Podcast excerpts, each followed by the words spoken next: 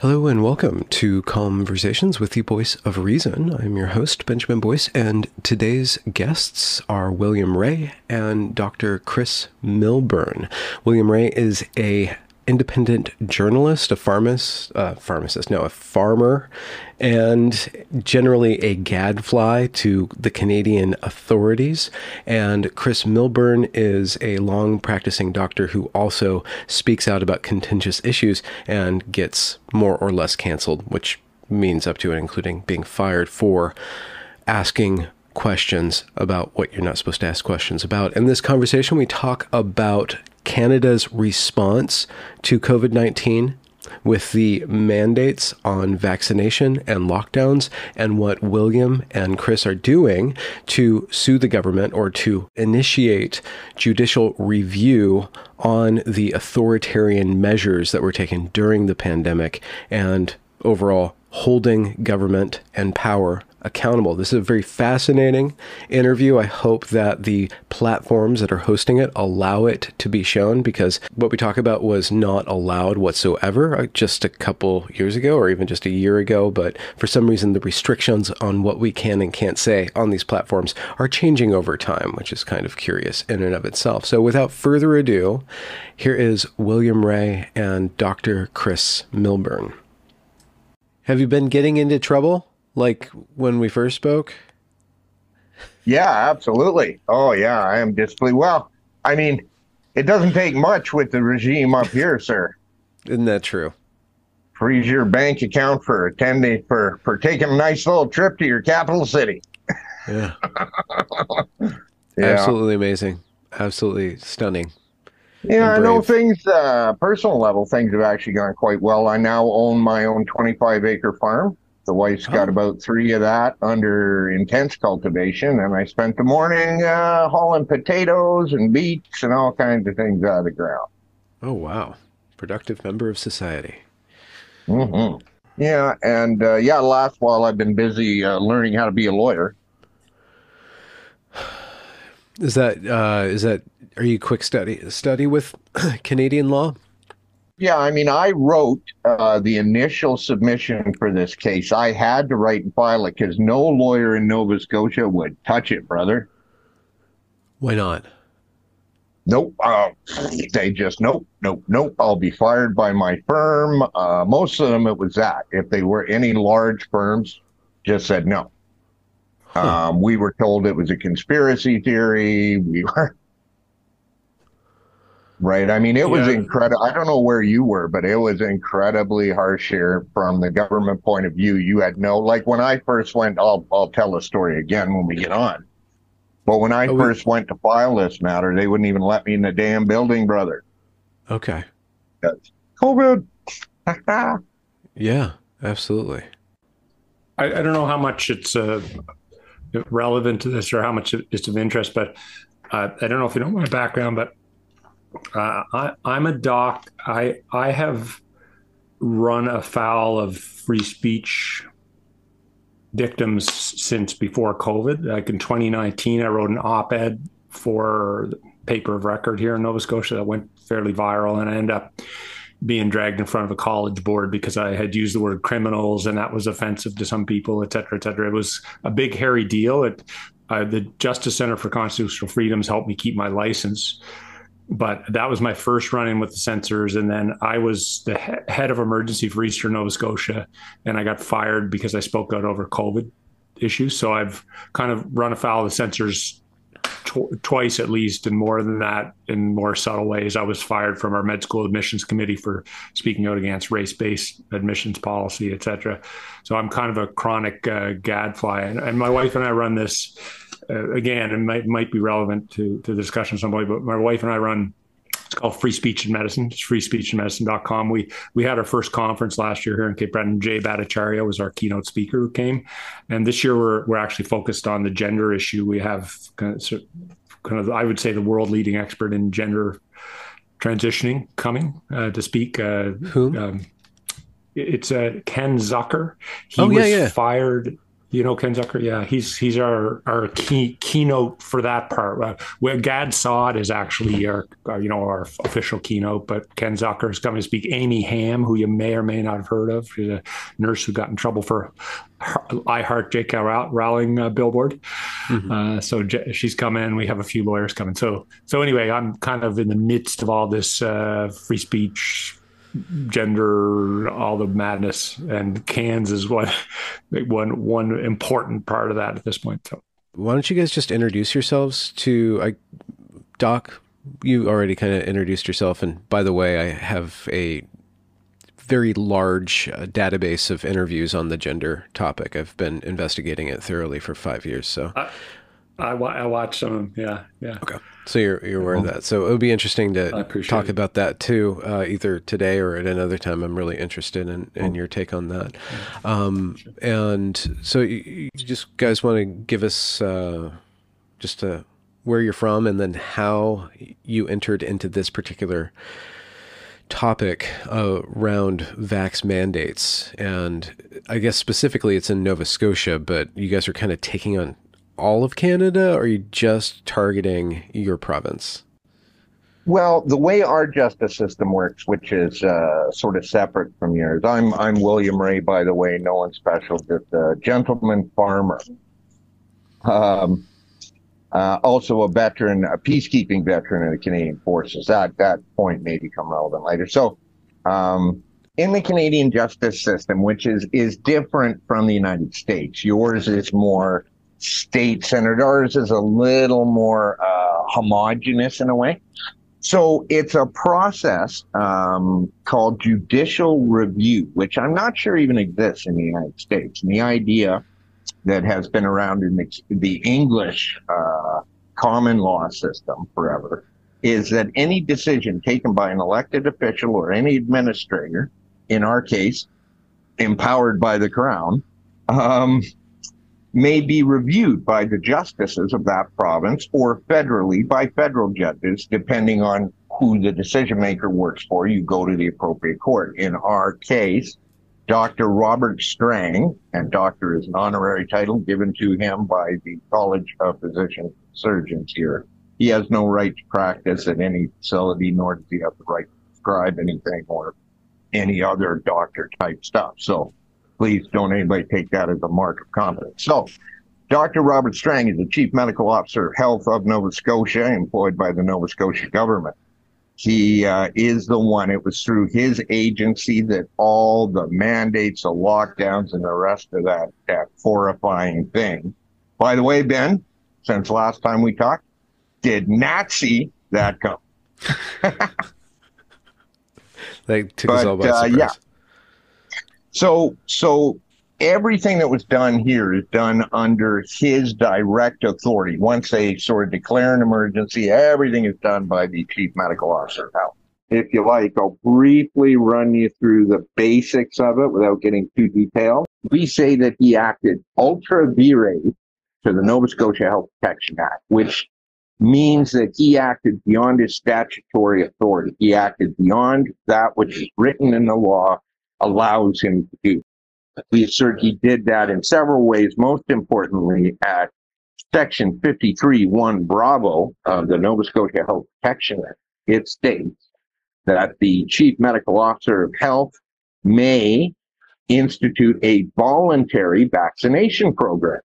The way law works, I mean, if it's circumscribed there, then that overrides the, oh, he can do anything, because they wouldn't have bothered making that specific. They were doing that to comply, obviously, with uh, treaties.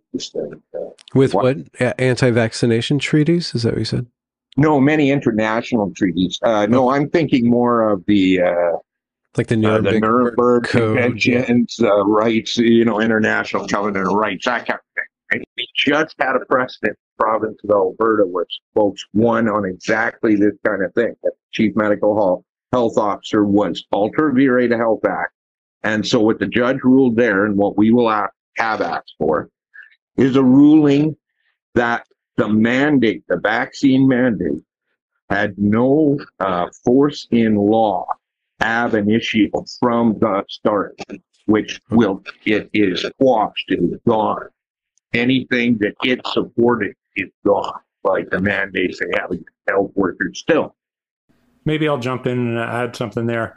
Yeah, uh, please. Yeah, like as from a kind of a high level point of view, I'm, I'm not as familiar with, with kind of the weeds of the legal system, but from a high level point of view, um, our Charter of Rights and Freedoms and the Constitution was kind of a late thing in Canada. Like nineteen eighty-two, this was all redone. And at the time, like the, the way that it's written basically says that you are guaranteed all of your charter rights, you know, freedom of association, freedom of religion, freedom of whatever, freedom of movement, unless there's an emergency, right? So it's the unless we declare there's an emergency. So uh, we were we were living under a state of emergency. I, William can correct me on this, but I think it was for over two years. They just kept renewing a state of emergency, state of emergency, state of emergency. The idea at the start of COVID was that, oh my God, the hospitals are going to be overfilled and people will be dying. The streets will be throwing them in carts and burying them in mass burial grounds. And long after it became abundantly clear that that wasn't an issue, Uh, we still, they still kept going with the state of emergency because, you know, go- governments love power, and if being under a state of emergency gives you extraordinary powers, why not just keep it going? So they did. And so going back to what William said, w- we got to a state here where if you were, if you were unvaccinated, you could not go to a restaurant. You had to show a Vax pass to go to a restaurant. You had to show your Vax pass to go to the gym. You had to show your Vax pass to go to hockey. Um, we even had parks shut down at one point, you know, like nature parks where you'd walk around the trail, they were shut down. It was, uh, you, you know, you, you guys' worst example in the U S was California. We were uh, as bad and worse than California. And the vax mandates went right, yeah, right down to age twelve, where if you were a thirteen-year-old girl and you were in a dancing competition that was coming up, uh, if you didn't get vaccinated, guess what? You weren't going. You show your vax pass to go to this. So it, it was very, very draconian. It was also very convenient for the government because a lot of these things were very unpopular with a good chunk of the population who was kind of suppressed and quieted, but uh, the government didn't have to wear any, wear any of it because all they had to say was, oh, well, you know, it's that we're just following public health orders. And when public health got pinned down on it, they said, oh, no, no, we just we just make recommendations. It's the government that makes rules. And so it was sort of like it, it was him. And it was hard. It was fighting with this was trying to like trying to punch a cloud, you know, like there's just nothing there to, to fight because it was always somebody else's uh, somebody else's fault. And the medical officer of health in uh, our provinces has always been somebody like Doctor Strang has been our medical officer of health for twenty-ish years. Nobody had ever heard of him. He sat in a lonely basement office looking at a wall and putting out memos about don't forget to get your flu shot. Nobody cared about him.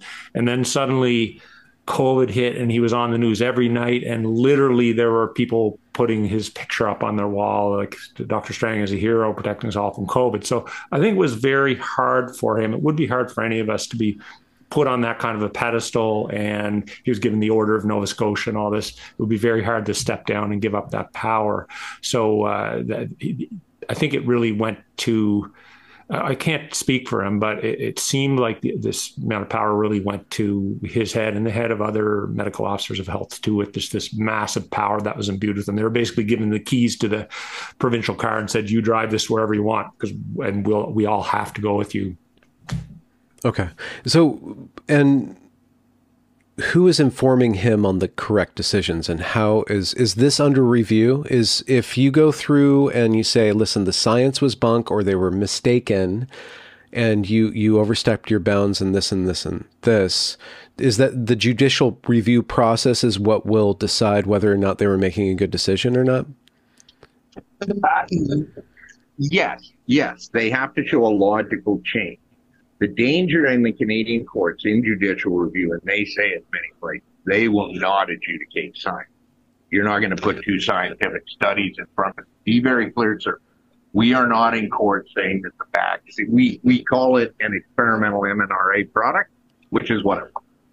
Um, we are going to, we are hoping to, with uh, one of the things we have to put in called the motion for the record, because one of the first things the government has to do if you get in on this, they have to provide you with every document the decision maker used coming to the decision, unredacted, the best F O I. Uh, they warn you not to go fishing, but to some extent we can answer that and say, well, we think this is here, this is here, it should. So we will enter, I think, for the first time in a Canadian court, the Pfizer document. Pfizer's documents that were released by a Kentucky judge or somebody. Uh, we are going to enter them in an evidentiary submission here in Nova Scotia. And okay. we will make certain assertions about doctors' training because we have an exhaustive record of every public statement he made for two years. Maybe, maybe I'll just add to Benjamin, if I could. Uh, so this, part of the reason this court case is important, we uh, here in Nova Scotia, I, when I was head of Emerge, I had a lot of questions behind the scenes. I was head of Emerge when COVID hit for about another uh, a year and more before I got fired for speaking out against COVID policy. And um, I looked for answers, just what you're saying, who, what was the science behind this? Who made this decision? What were the studies that were used to come to this decision, et cetera, et cetera. The answer that I got back was these decisions are private.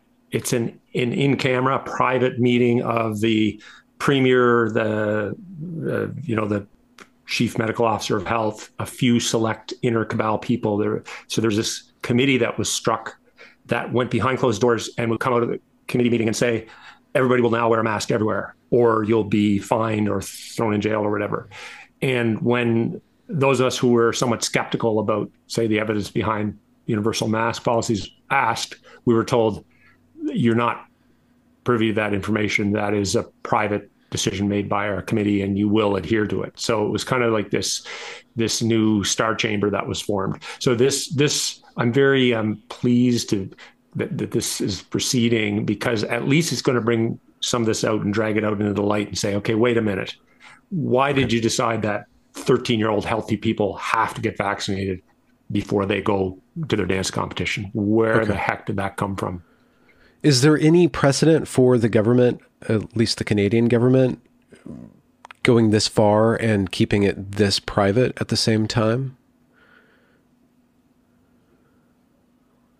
Like maybe a war, right? Like this is a state of emergency. Like if they're like fighting, if, if we tried to annex you guys, which we probably should, um, then I would understand there would be like these secret meetings where the, you know, the military people, like they, they're going to keep their plans uh, private to keep the Americans out and to keep Canada free.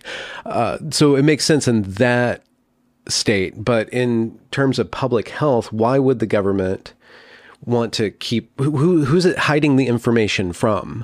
There, the, the, the, the virus isn't going to like get wise to, you know, the humans and, and mutate. I guess my first comment would be, last time you guys tried to annex in eighteen twelve, two of my ancestors ended up taking a lovely trip to Washington, D C and setting your Capitol building on fire. So I'm just going to leave that there. Okay. Um, the, the other times, uh, Okay, in, internally, I would say that, that we had something called the Quebec Crisis in nineteen seventy. Martial law was declared in Canada.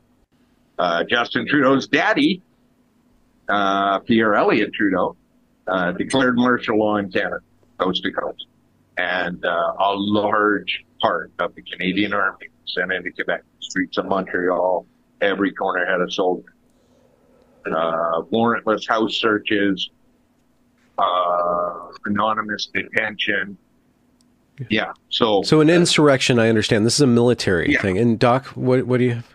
Yeah, Benjamin, your, your question is a very good one. So why are these decisions secret? What is the idea behind that? Like, it makes total sense to me that if we're, you know, in uh, two months from now, we go to war with Iceland, um, you don't want the position of Canadian warships advertised to our Icelandic foes, right? Um, so th those kind of things make sense. But the idea with these government decisions and and spending of public money, let's say, and making decisions that affect the public, the idea is that the only time they should be uh, not be public is when there's a compelling reason to keep them private. Um, the, so there's really no compelling reason to keep decisions around COVID private. What to try to get into the head of the people who decided to do that.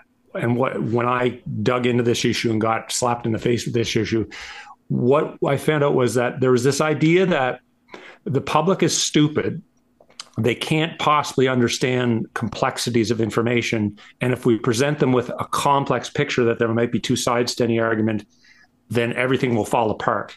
So the only way forward with a good public health policy is for everyone to be uh, unanimous. Uh, and we actually, are us, we physicians in Nova Scotia got emailed a, a kind of a, a dictum from our college saying, you will be on board with public health measures. And they use the word unanimity is key to solving this crisis. And they use the word anti-maskers and anti-vaxxers. So, that is the implication being, if you like practicing medicine and keeping your job, shut the hell up. Don't criticize masks. Don't criticize any public health policy. Don't criticize vaccines. Um, and as you, you know, I, I'm not telling you anything you don't know, but that's incredibly antithetical to science, right? Science is about refutation and argument. And I love, one of my favorite sayings is um, uh, Richard Feynman, a very famous physicist, said, uh, science is the belief in the ignorance of experts, that is there is no one person at the top who tells us everything to do. That's religion. That's the Pope who tells you all what to do. And there's papal infallibility. There's not medical officer of health infallibility. These guys get things wrong. They can, they do, they have repeatedly. We we had thalidomide and we had uh, the the opioid crisis, which doctors were complicit in, and all these things that we did wrong. The only way we corrected those over time was by open argumentation. And so the idea that we must be unanimous around COVID, everybody's got to shut up so that the stupid public doesn't get confused. That was really a kind of a new way of looking at uh, at, at how public health interacts with with with uh, the population at large. I do think it was coming for a while. I don't think it started with COVID. It came with, it started back, remember this idea of nudging, and nu- they had nudge units in Britain. I don't know if you know this history, but this is going back ten or fifteen years, but they had this idea, instead of just talking to the public openly about, hey, uh, you know, you shouldn't drink too much. If you drink too much, it's bad for you. And here's how much we think is okay and whatnot. Instead, it was, we're going to make things really difficult to drink too much. We're going to add on some extra taxes. We're going to outlaw sales of alcohol in certain places. And that was called nudging. And so it was this idea that we don't talk to the public directly. We know what's best for them and we'll kind of nudge them in the right direction. And uh, during COVID, the idea of nudging wasn't too, but wasn't new, but nudging turned into shoving during COVID is the way I look at it. And it's just fascinating how unanimous this was. All like all the colleges, all of the hospitals, all these professional organizations, the entire government, and the media apparatus, of course, were all in lockstep of, we are going to mandate this stuff. There's one way to view this, and it's going to be total. It just seems like, why would they, this is, this is conspiracy. There's no way to really under, well, there's so many different ways to understand this. It's really hard to like break it all apart, but it's really incredibly short-sighted if it turns out that they were wrong and then they overstepped. And then the science is no longer trusted by the bulk of people. The bulk of people now lo- lose an incredible amount of trust in these so-called experts because they went too, f- too fast, too hard, too soon, too completely. And so it's an uphill battle to hold them to account if the entire structure is on board with this. And the process that you guys are going through right now is one step in, in kind of nudging back or shoving back in order to get them to admit fault, or at least to, over the course of time, reestablish that we can trust these experts, because these experts are able to be held accountable.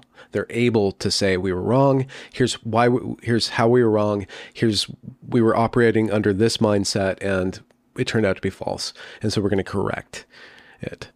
Seems like reestablishing trust. What you guys are doing in the long run is trying to reestablish trust in, you know, actual experts.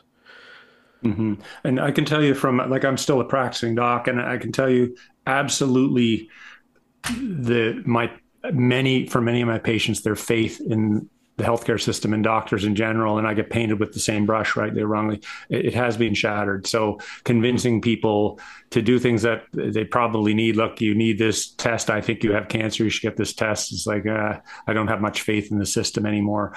Um, so I do worry, um, I do worry about the impact that that's going to have overall, because losing, losing faith in authority, I think, is good. Losing faith in the ability of the scientific process to lead us to some type of truth or reason is, is that's negative.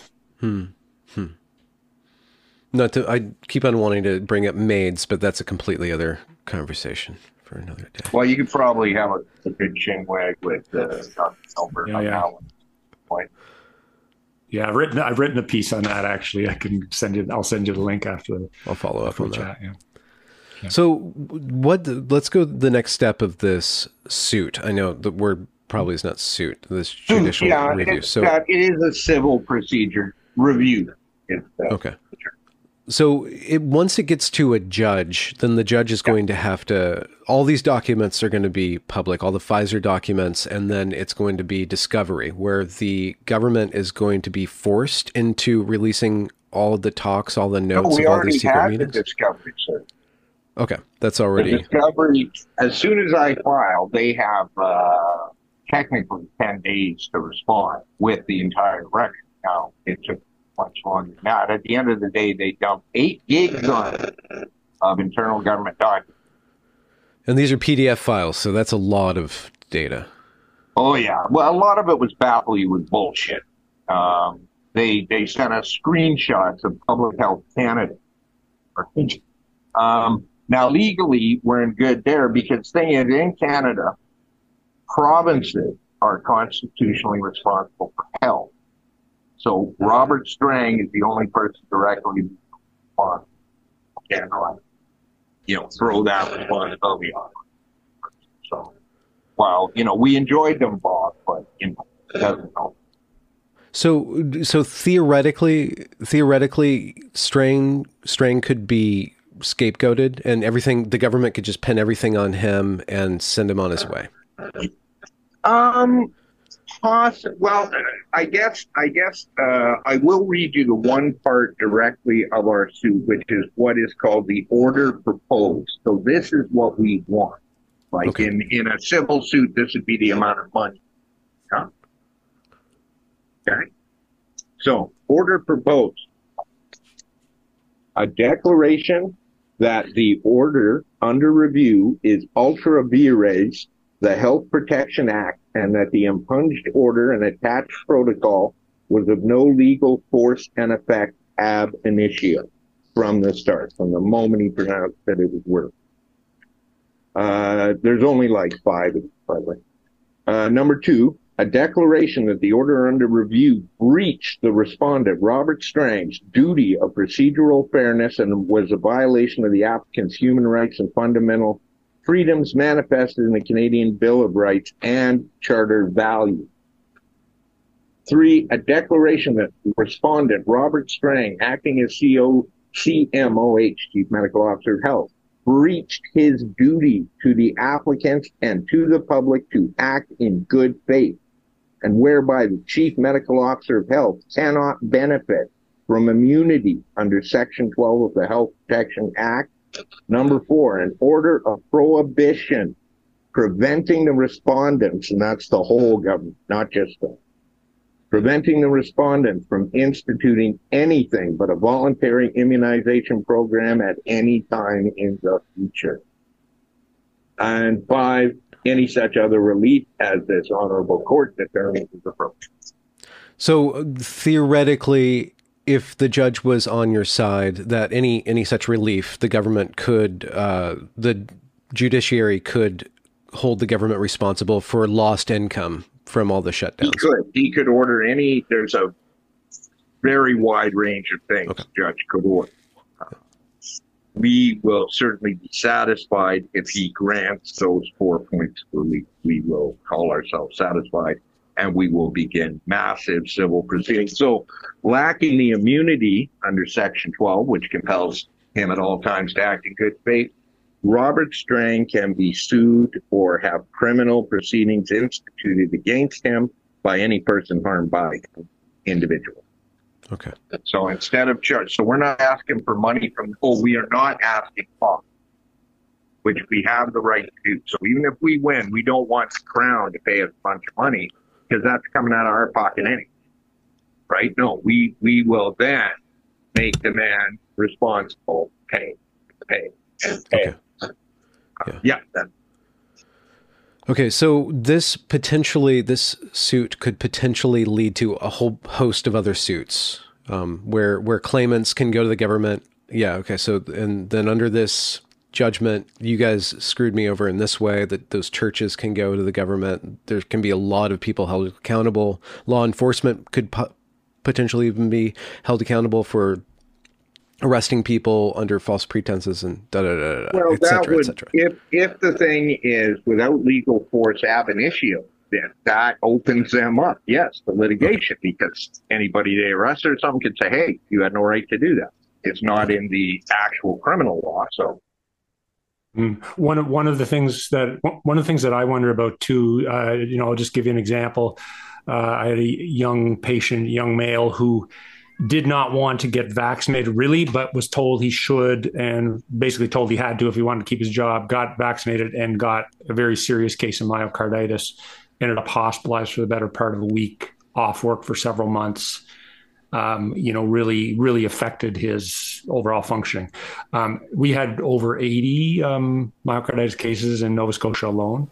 So, you know, I look at a case like this, if it can be demonstrated that Doctor Strang was uh, acting beyond his scope and in bad faith, and these people can come back and now say, look, I would not have gotten vaccinated if it weren't for this order from this man. Uh, I do think it really opens him up to some pretty big litigation potentially. So this is mostly about the vax mandates. What about like just in the case of hospital hospitals shutting down, or sur- surgical departments of hospitals shutting down, and you know cancer screenings going through the you know, falling off, like all of that from the lockdown, all of that uh, subsequent uh, you know damage. I, I would speculate that it's probably unrelated, because that was not an order from public health that the hospitals must shut down. That was the hospital system itself. Again, getting together behind closed doors. Who made that decision? I, I don't know. Who would wear that? Could they be could they be singled out and brought out of the herd and, and sued? I, I don't know. But that was not a public health order, so I don't think it directly relates okay. to this. So, as you said earlier, the government or the judiciary is not going to rule on matters of science. There, I guess if you hold all this research up, like how are you going to make the case, like through all these Pfizer documents, through all these closed door meetings? It's a then, well, the, the closed, he can't have any closed door meeting. So far in the right, so far the Crown has not asserted some sort of privilege on his part. Like they haven't said, oh, well, that's lawyers, but they haven't, as far as I know, they haven't asserted that. Um, it's a very thin line. So what I can do, what I can put in front of the judge is some of the conclusions of the Pfizer documents, because that we can take as a fact. I will assert that as fact, but the judge isn't going to rule on whether or not they were caused by this. You see what I'm saying? So I can, but I only need a couple of facts. I need the fact they never tested for um, transmission, stopping transmission. Very important, because the Health Act is very specific in that all actions he takes, he must have a reasonable belief that they will stop the transmission, which they be. He had no basis for that reasonable. Okay, assuming that he had those documents uh, and that he reviewed those documents himself. Well, that's the concept of known or should have known. Okay. Right? He had a responsibility. Again, he is uniquely and, and solely legally responsible for the, the, the health, the, the public health of okay. the people of Nova Scotia. So if he proposes to mandate a product to them, he had better have looked at the original documents. He has a duty to do it. It's not enough. So Health Canada, you know, gave it emergency authorization. So what? Health Canada doesn't decide what the people. There are different provinces in Canada where some types of, of medications are available and are not. Perhaps the doctor can speak to this. I'm just thinking of people who are skeptical of vaccines. Skepticism, or specifically the experimental M R A, um, whatever you euphemism you guys want to call it.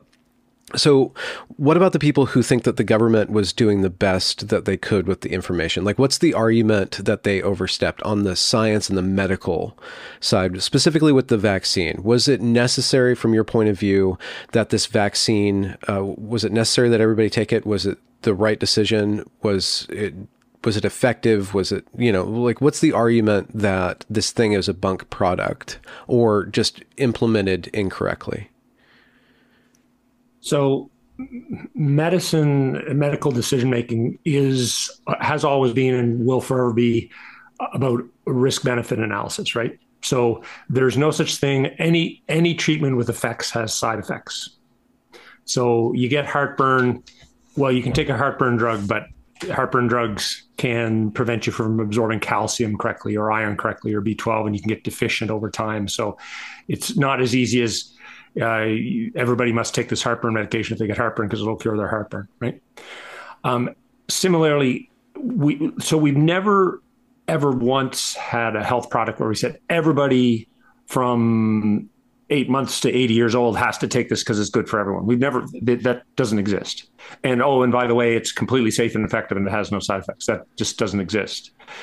So right off the hop, when this came out and they started to say there's no side effects, there's no side effects, there's no side effects, that's where I fell off the rails with things. It's like, okay, wait a minute. You're, you're not, you're not being honest with me. It was very clear even by the summer of twenty twenty. So a year before vaccine mandates came into effect in Canada, we knew that uh, children were at extremely low risk. So a healthy child, their risk of dying, of be, getting seriously ill or dying from COVID is, you know, probably less than getting struck by lightning if you're a healthy child. So when you say, well, the, you, you could maybe try to make the argument that the risks of a vaccine are small. I, I don't actually agree with that, but uh, especially with this vaccine. But even if you could make that argument, it, it, when you say small, is it less than getting hit by lightning? Because if it's not, then the risk-benefit equation doesn't work for young, healthy people. Mm-hmm. Um, so the the one of the arguments that they fell back on to force everybody to get vaccinated was, well, you're not doing it for yourself, you're doing it to prevent infection.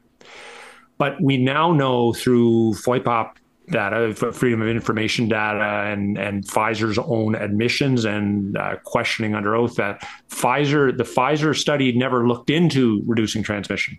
The Pfizer study, the only endpoint of that study was, are less people ending up seriously ill or hospitalized? My personal view, having reviewed that, is they didn't even prove that, but they certainly didn't even try to prove that it prevented transmission. And it turns out it doesn't. And it turns out, in fact, there's this um, this kind of strange medical phenomena where you uh, uh, create an immune system that's a one-trick pony, and it actually doesn't fi- fight COVID as well. So it seems now like people who are vaccinated are actually more likely to get COVID repeatedly and therefore more likely to pass it on.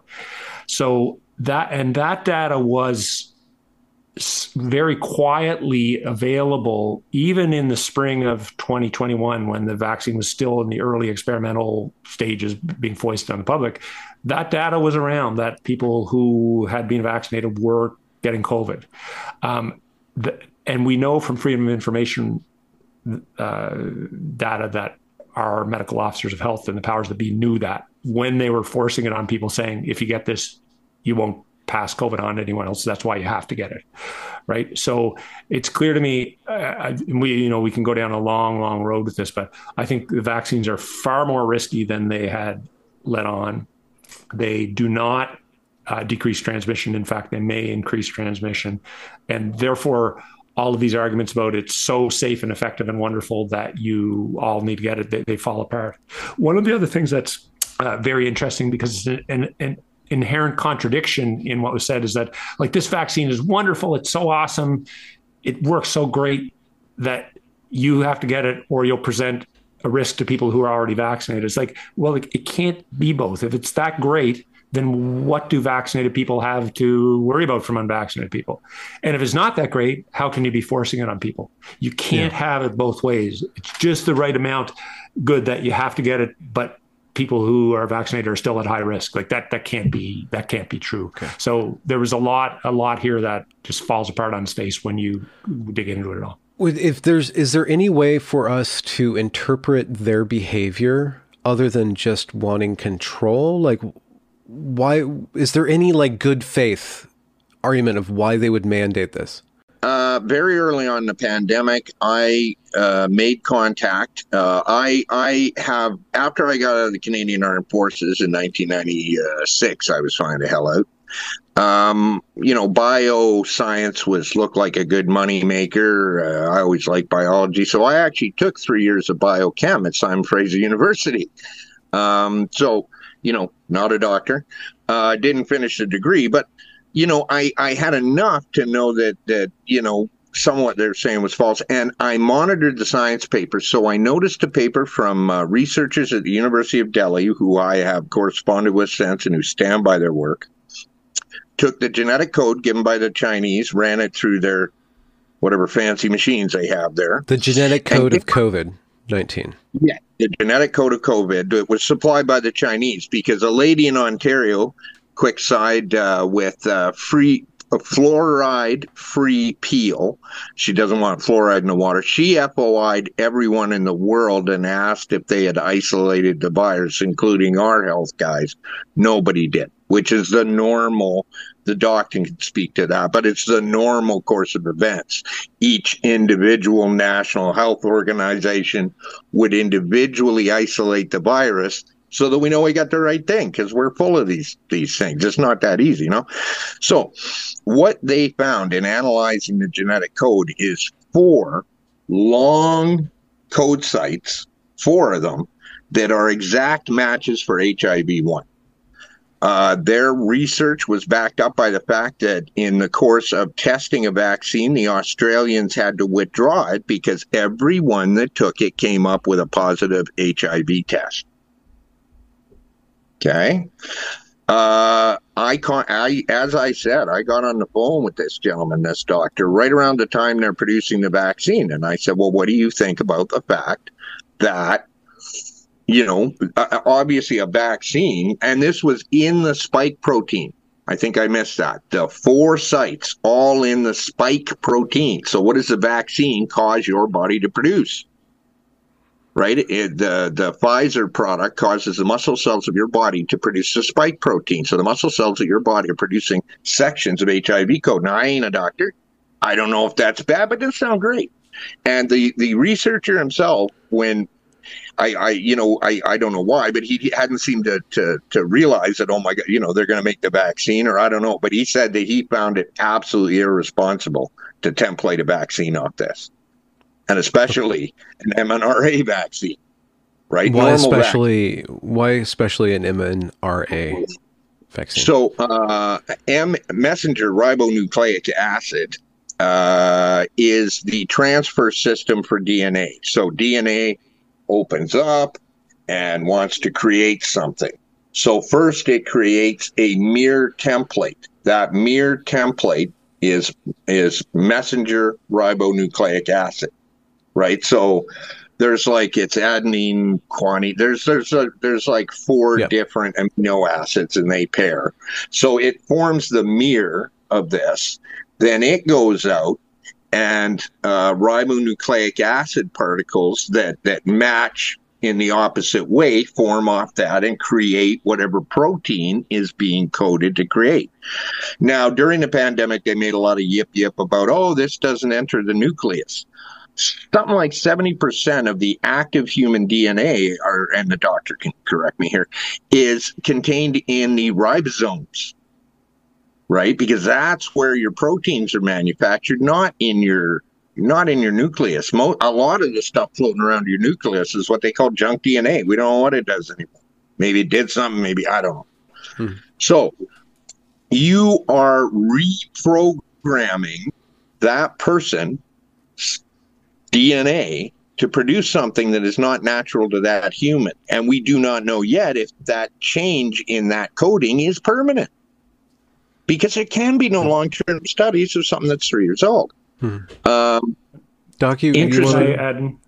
Yeah, go can, ahead, can please. I, can I, I'll, I'll add something. I had big concerns about mRNA tech when they were pushing it out on this grand scale. It, it has been around for a while, but they're using it in pretty specific um, circumstances, like very specific genetic diseases and kind of last-ditch attempts at treating cancers and things, but not saying, hey, we're going to take your healthy twelve-year-old and stick this into them, right?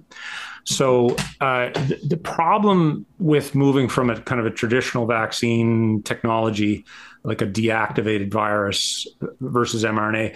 A deactiv- deactivated virus, you basically you take the virus, you denature it so that it can't replicate, and then you inject a bunch of it into somebody.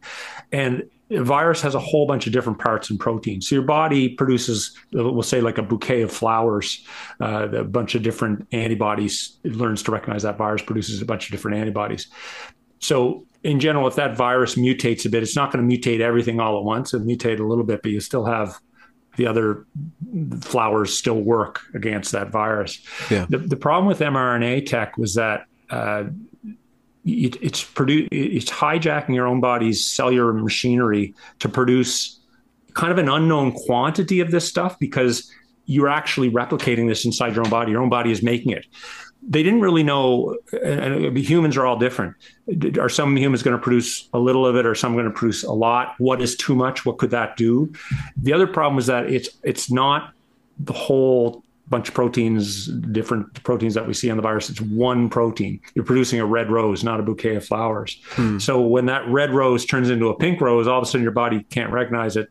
It can't really work. That's why highly muta- mutable viruses, these rapidly mutating viruses like coronaviruses, there's been attempts in the past to make vaccines for these things, but they can't really work because you can't stay ahead of it. By the time you figure out the sequence, you make a vaccine, you get it out there, well, the virus has already changed, which is essentially what happened with, with COVID. Um, and what seems to be happening now, I mentioned before that it seems like people who are vaccinated are getting sick more often. And what that seems to be, it's this thing called antigenic imprinting. You, your immune system is a one-trick pony. It sees something that looks like COVID. Oh, but we seem to be infected with COVID. And it makes that one thing that you're trained to make, but it's the wrong thing. So your, your immune system waits all, wastes all this time and energy producing the wrong type of antibody, which is poorly or not effective. And the virus just sort of lingers on and on and on in your body. And we seem to be seeing that now, where people Does are it, not only getting COVID more often, but if they're more vaccinated, they seem to be sick longer with it. Okay. So this is way out of my wheelhouse, but the body isn't producing a v- variation. The body isn't able to kind of do a shotgun method at the COVID virus. So the COVID virus goes and mutates, and then the body isn't doing that uh, it's, it's, it's variation. Can't, it can't handle.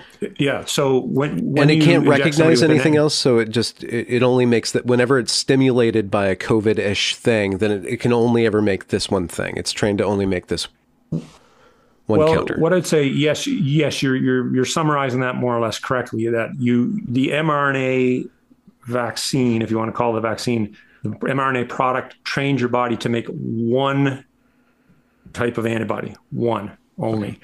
And so when COVID mutates and that that sequence of proteins that your body, that that antibody can recognize, when that sequence changes, that antibody is no longer effective. But it's clo- the, the, the subsequent infections are close enough to stimulate that previous antibody response, which is now no longer effective. So it's not, these things in the body are never black and white. So it's not like you don't produce any other uh, antibodies, whatnot. It's just that your body is wasting time producing a whole lot of one antibody. Okay. And, and it's less effective immune response. And then does it make it the case that the Pfizer or the government or these medical vaccine producers are now, they're going to analyze the next COVID and then kind of take over the job of the immune system for everybody and just like modify the mRNA v- vaccine. So people will always be needing a three month mRNA kick to, to mm-hmm. do the work that the body would have been doing naturally. But now that the government's taken over, or like this external entity has taken over the process of coding for this one thing, people need to constantly be getting the updated counter to that's, it. That's correct. So that's what that's what the idea was when they went moved to this bivalent booster. They had both the old, what we call, I call it COVID classic, Uh, protein, but they also had the the newer kind of updated, um, um, I think it was at the time Omicron when the first booster came out. But the problem with that, like I say, is that COVID mutates just too quickly. It takes you time in a lab to analyze this, to produce it, to ramp up production, to get it out there, to give it, everybody put it in all their arms. By that time, COVID's moved on. It mutates very quickly. And just in the same way that taking antibiotics can st- produce superbugs, like super bacteria. In that same way, viruses if you are, if your immune system is really good at fighting one exact thing, viruses mutate really quickly. They even produce a range when they're when they're reproducing in your own body. Not every copy is exactly the same. So the copies that are exactly the same probably get fought off fairly well. The copies that are at all different, they they are more successful. Okay. And so yeah. that's what you reproduce. So we basically per, we stimulate. We a lot of people worried about this right from the beginning, but we we probably stimulate the production of variants when we vaccinate with very specific vaccines. We stimulate. Okay, we fought that really well. That's great. The COVID just works around it and produces something yeah. different. And well, it's. And on top of that, COVID is, if if you have a world of eight billion people with this, let's just say like half of them get COVID, they're spread out over the globe. The COVID's not just mutating all at once. It's mutating in all these different places. So you would actually have to shut down travel, and then every country or every province or every town would have to have its own m R N A for that one instance of it. Don't give me any ideas, for God's sake. It just, okay, so with all that said, why would the government, why would power go down this route of getting everybody hooked on this thing? And then it just doesn't seem very I, far-sighted. I, I will make, I, I'd like to make one note here, and this is just a point of fact. I'm, I'm, you know, I'm not, I'm not putting on my tinfoil hat. It's just a point of fact. Uh, public health had, at its birth back in the early nineteen hundreds, had a conjoined twin called eugenics. Just going to put that out there. Uh, as a legal note, on the legal side of the m R N A vaccine, so there was a legal case, they made a movie out of it with uh, Christopher Walken. Uh, Saskatchewan farmer got accused by Monsanto of stealing their genetic seed, right? Because some of it blew on his property. He was a seed saver. And uh, they said he's stealing their stuff.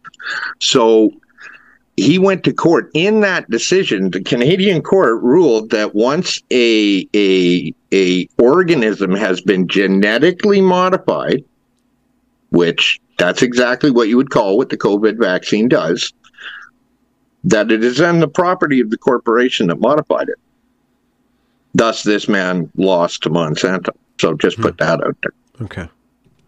Um, just in terms of wh why they would do this, well, wh what happened during COVID was this weird, unholy alliance between public health, government, and big pharma. You know, twenty years ago, people on the left of the political spectrum, which I probably would have been made, to some extent included myself back then, we were rabidly anti-big pharma because we saw that these people don't really care about your health. They, if you get healthy, they don't sell you anything, right? So they, these people want to sell you drugs. That's their job.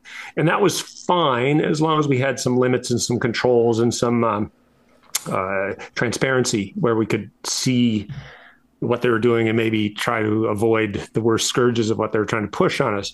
The problem is that under the guise of this, you know, emergency that we have to do something, we have to do something, everybody's dying of COVID. What, what happened was, uh, you know, I was just reading more about it this morning. The, the companies made record, record profits. Moderna, uh, BioNTech, um, Pfizer made record profits selling these. They're all, you know, free to the end user. So they're paid for by governments generally. People aren't paying, they're not going in paying one hundred fifty dollars or two hundred dollars for a COVID shot. It, it's it's free, so the cost is hidden. But also, uh, anyone who who had a bad vaccine reaction and uh, needs compensation, that's borne by the taxpayer. That is not. Uh, they, they, they're indemnified against any uh, downsides by by us, uh, the taxpayer. So it's win-win for the drug companies. And when you look at the kind of the revolving door between Uh, the kind of the C E O and the higher up positions in big pharma and our regulatory agencies, it's just this constant flow of out one door and into the other. They're they're pretty much indistinguishable. The the, the players, the personalities, their goals. So uh, this idea that our you know Health Canada or or the C D C or these organizations are there to protect us against the worst scourges of big pharma. This idea, maybe it was true at some point. I don't know if it ever was, but it's yeah. certainly not true now. And, and now I look at it as just just one big mass that's there to push as many vaccines on us as possible. And it is hard to know what to trust anymore. It's very, yeah. very hard to know if we can trust anything coming out of them. So it's just like the financial system, like the regulatory bodies for the financial system uh, spend half their lives working for the big corporations and the other half of their lives working for the government, or vice versa. The same thing with public health, which is not, I mean, it's one level of wor- worrisome when it's the financial, because that's like how we, you know, our economy runs. This is also happening in how our bodies run, and then also in how we can connect with each other, and, you know, who we can trust, like just on the street. Do they have a mask? Do they not have a mask? Like the amount of anxiety that these nudges introduced into the public was another health scourge on a mental and a psychological level. And so with all of this said, who gets to be held accountable, and how does it, how does it go forward? Is this potentially, this case, this suit could open the door for the government being held accountable and maybe different decision makers being put into place and policies being battened down so that there is a limit to what the government, the health um, industry, and then the uh, this whole sector, this whole mess is talking about. Like there's a limit somehow, a cap.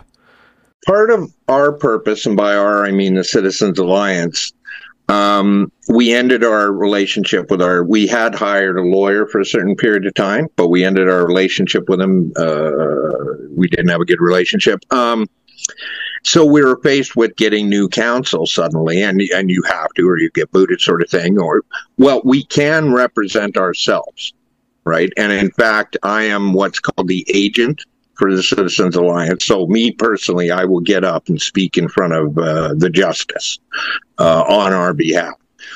We decided to do this because we went looking for a lawyer, and to do some of the work I've done the last couple of weeks, he wanted twenty grand to start. Right. And raising that kind of money is difficult.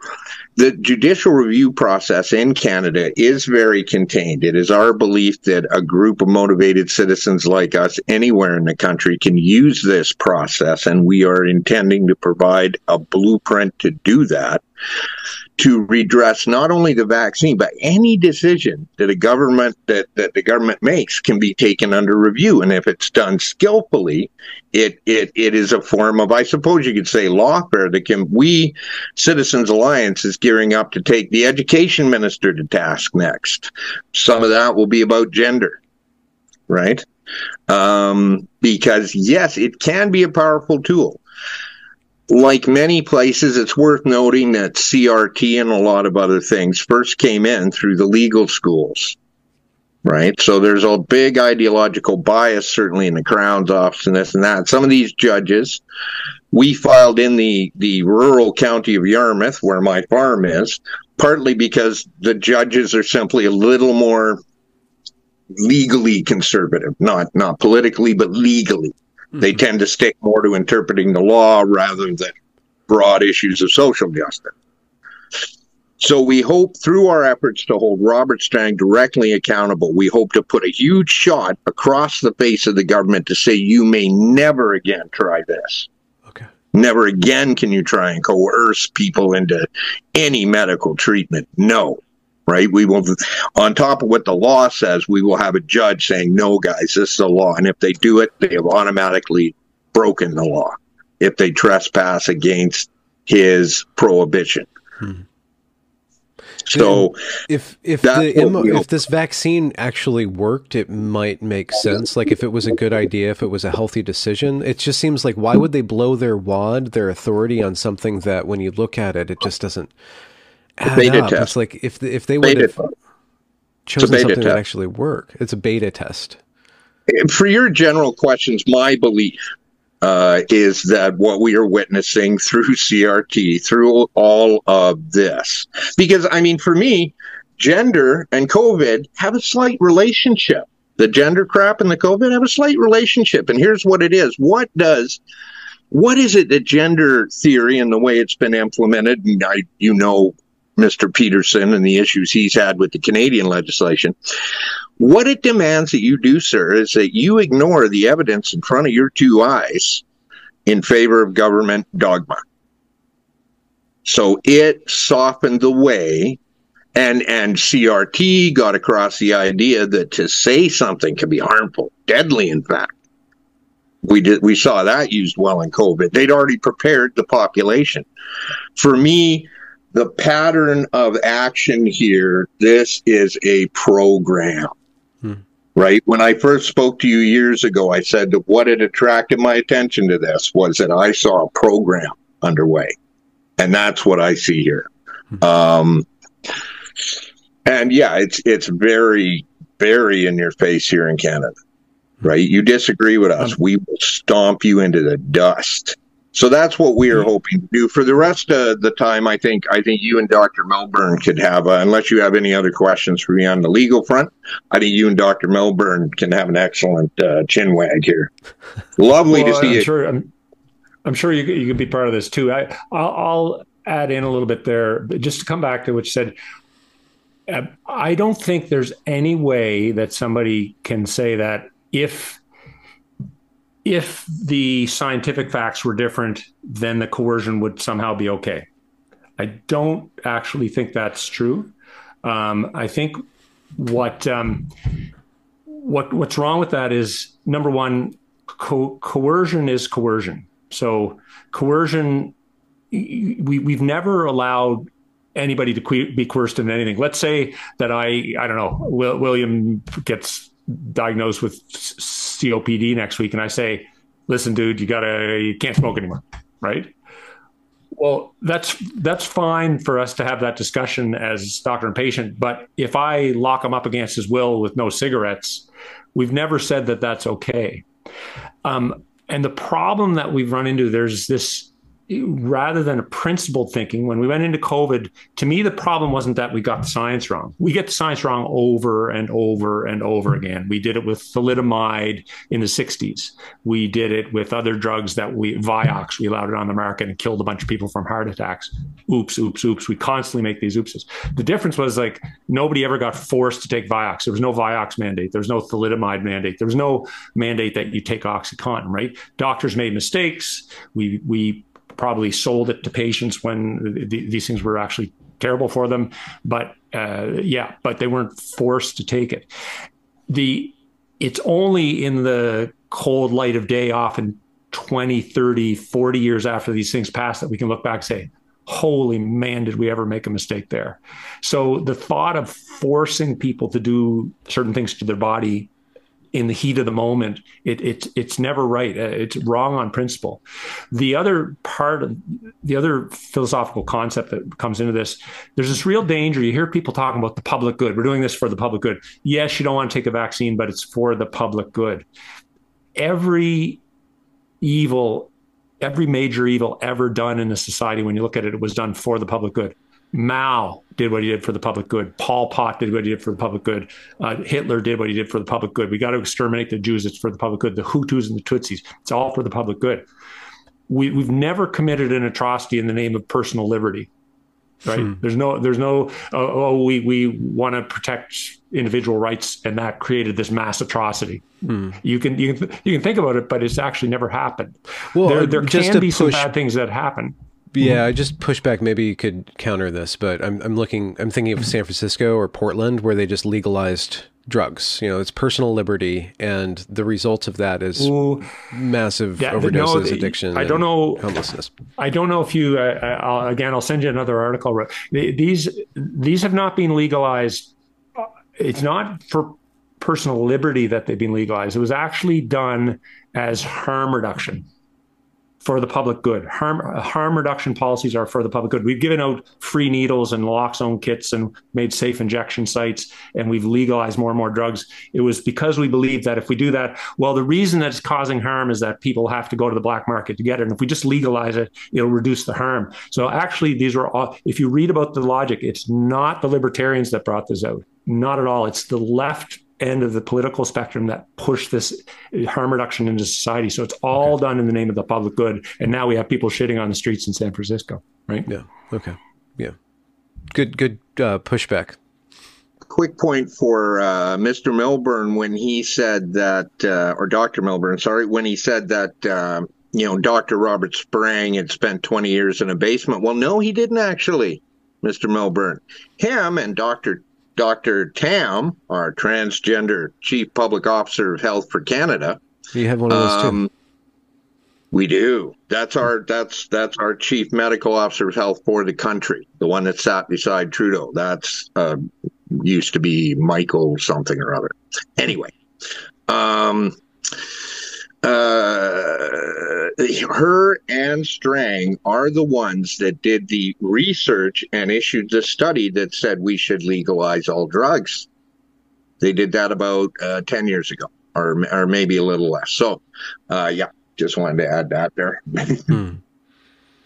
Hmm. Yeah, maybe maybe I'll take this uh, opportunity to jump in and just make a plug. Like these are these are really interesting issues, uh, and our our yearly conference that my wife and I run. It's free speech in medicine dot com. We do a yearly conference. This year, we're actually doing it on uh, drug policy. Exactly what you brought up, Benjamin. Where you know where did that come from, and has it gone too far? We have an expert coming in to speak on that. We have we're we're really focusing on the transgender issue, issue this year. We have kind of arguably the most uh, important, uh, most renowned expert in the world, Ken Zucker, coming in to speak to us on that. We have Doctor Gad Saad. We're we're digging into all these difficult issues: drug policy, COVID, uh, gender. Um, you know, hmm. MAID. We're probably going to have a speaker on MAID as well. So it's we're getting into all the tough stuff that gets very deep and philosophical. And and again, I, I do think that all of the excesses are not coming from the libertarian world. Uh, the libertarian world. The libertarian world, it releases human beings to do terrible things to themselves if they want, but it doesn't release big administ- administrative bodies and boards and organizations to foist harm on the rest of us. That's not libertarian. Okay. So when somebody comes in with a new policy and says that we're not going to enforce, if anybody shoplifts at your store, we don't do much about that anymore. Like that's, that's not a libertarian thing to say that you can take somebody else's property with impunity. That's kind of a, a, a left, hyper left-wing postmodernist political decision. You know? Yeah. Wow. Um, so yeah, this is a good time to kind of wrap things up. I want to speak to both of you more in the future. Uh, there's so many things to talk about, but just for this case, let's, um, so what's the process? What are, what were we looking forward to? How can people either support or keep track of what's going on with getting the government to be accountable for the vaccine mandates? This, the Citizens Alliance of Nova Scotia website has a downloadable copy of the record, and uh, soon I hope we'll have copies of all the publicly filed documents that, that we can legally display. We will. Um, yeah, and uh, if you would uh, not mind doing me a, a little favor, favor, and shoot a little arrow toward Mister Viva Fry there. Perhaps with a copy of the case, I would I would very much appreciate that, sir. But okay. Yeah, we're going to try and get the word out. Our former council had forbidden the Citizens Alliance from speaking to anybody about the case for whatever reason. Hmm. So uh, we are now, I'm trying to catch up. And, and again, thank you humbly for responding, sir. Lovely to see you again. Absolutely. Absolutely. My honor. Pleasure. And doctor, so I'll, I'll point people to your website, but it seems like you do a lot of writing too. Is there other ways that people can follow up on and support you? Yeah, for sure. Uh, my wife, Julie, is a psychiatrist and uh, with a background in philosophy and poli-sci, and we we write a lot on a wide range of issues from technical to quite deep, uh, like getting deep into the philosophy of things like gender science and things like that. So we're on, uh, it's, we're the Paradox, P A I R O D O C S, paradox dot, uh, dot substack dot com. So we're on Substack as the Paradox. And like I say, people can go to free speech in medicine dot com and, and check out, um, uh, we mainly have info about our conference there. We have a number of other links, and we have uh, contact info too. We're very happy to communicate directly with people. Excellent, excellent. I'm totally going to have you both on. If if you're up for it, I, I want to pick your brain more. And you too, William. Uh, it's great to catch up with you guys. I'm going to end the recording now. Thank you so much. And I think this is going to turn a lot of people on. And hopefully YouTube doesn't completely tank my channel for uh, discussing these matters in public. But we'll see. Thanks. I hope I didn't say too much. It's always a risk.